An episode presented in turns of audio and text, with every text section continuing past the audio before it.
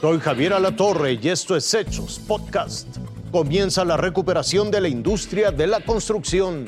Cumple la meta de llegar a Harvard un joven de una humilde comunidad de Oaxaca donde la primaria tiene un solo maestro y solo hay telesecundaria. El efecto de un incendio en la Ciudad de México. Para muchos de estos negocios, la bonanza ha regresado. Son proveedores de la industria de la construcción. Nos ha subido como un 50% más o menos. Hay gente que viene a remodelar sus casas o los arquitectos que pasan para, sus, para los edificios. El que ha sido un importante motor de la economía por muchos años empieza a recobrar fuerza. De acuerdo con cifras del INEGI, en abril la inversión en construcción registró un salto del 36%. Estamos entrando a recuperación, a una recuperación eh, con relación al periodo más crítico de la pandemia, que fue por ahí de entre abril y junio, digamos mayo, de mayo de 2020 a abril o mayo de 2021 estamos teniendo alguna recuperación en algunos de los, de los sectores de la construcción. El rubro de construcción residencial es el que tuvo el mayor crecimiento, con 60.8% en abril. Y Gustavo lo sabe muy bien, es empresario de materiales para la construcción. Por meses sufrió las bajas ventas. Hoy su negocio se ha recuperado. Hay que buscar al cliente para que llegue a uno. No es tanto que vayamos, que vaya a venir. Hay que buscar al cliente. Eso depende de uno. Así es. Después de un año de pandemia, pequeños empresarios han empezado a recobrar mercado y sobre todo clientes. La confianza ha regresado. Ahorita pues, han tenido oportunidad de, poder guardar dinero y, este, y ahorrar para construir, para realmente remodelar su casa.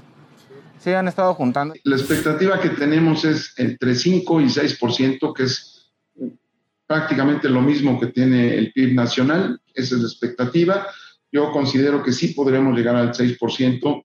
Y eso aseguran será oxígeno puro para sus negocios. Que ayuda ahora sí que a gastar, a crecer la economía, porque con la pandemia pues nos afectó a todos, a todos realmente nos movió el sistema, a todo mundo. César Méndez, Fuerza Informativa Azteca. Soy Ramiro González Cruz, tengo 23 años, actualmente me desempeño como mercadólogo independiente. Actualmente pues yo estoy tomando el curso de emprendimiento en economías emergentes. Para ser acreedor de, esta beca pues tiene que considerar ciertos requisitos, una tener menos de 26 años, dos provenir de una comunidad rural e indígena, ser el primero en la familia en estudiar una carrera profesional. Aquí somos aproximadamente entre 700 habitantes. Tristemente no tenemos ni siquiera un profesor de kinder o un profesor de primaria o alguien con un técnico, no, y actualmente pues yo soy el primero y el único profesionista de aquí, de San Isidro El Costoche. La historia de Ramiro inició en esta escuela rural de la comunidad de El Costoche en Mihuatlán, Oaxaca. Su historia de éxito partió de aquí y lo llevó hasta una de las universidades más importantes del mundo. Yo aquí la vivía ah, yendo a, trabajar en el campo, acompañaba a, a mis papás pues a hacer los quehaceres de la casa, desde pues, ir a cortar leña, ir a sembrar. Pues tiene que ser algo más mejor, ¿no? Yo creo que esa es la idea, pues puede ser este, otra persona más importante a nuestra comunidad aquí, pues. Carva, pero no un parte de Estados Unidos. Desde chiquito, así era listo, era solo hace su tarea, no le ayudé.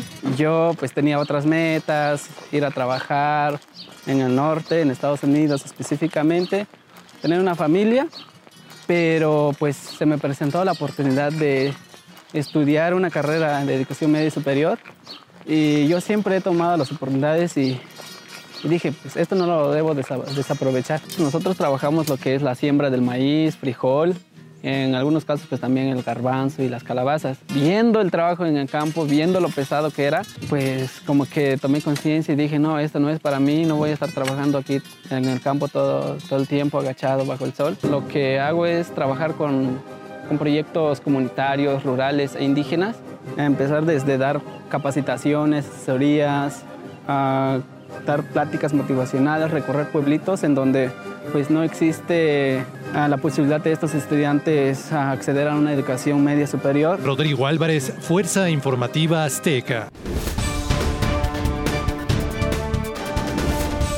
Siete bomberos intoxicados por el humo y un elemento de protección civil con quemaduras de tercer grado dejó un fuerte incendio en una bodega de autopartes ubicada en la colonia San Simón, Ticumac. Estaba muy grande el humo, parecía volcán, ese alimento estaba muy grande. Las llamas que envolvían el inmueble alcanzaron los 15 metros de altura y amenazaban con propagarse muebles aledaños. Muy fuerte, la llamada llegó altísimo. De repente nos dijeron que desalojáramos. La conflagración ocurrió en el número 51 de Avenida 11 Esquina Canarias en la alcaldía Benito Juárez. Yo creo que por la magnitud del incendio pues tardaron porque empezó como a las 5 de la tarde, 5 y media de la tarde.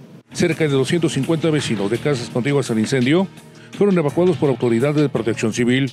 Tras casi ocho horas de una intensa labor, bomberos controlaron la situación y realizaron labores de remoción en la bodega. Policías junto con integrantes de la Guardia Nacional acordonaron el lugar, mientras los habitantes de la zona poco a poco regresaron a sus hogares. Con información de Guillermo Martínez, Isidro Corro, Fuerza Informativa Azteca. Esto fue Hechos Podcast.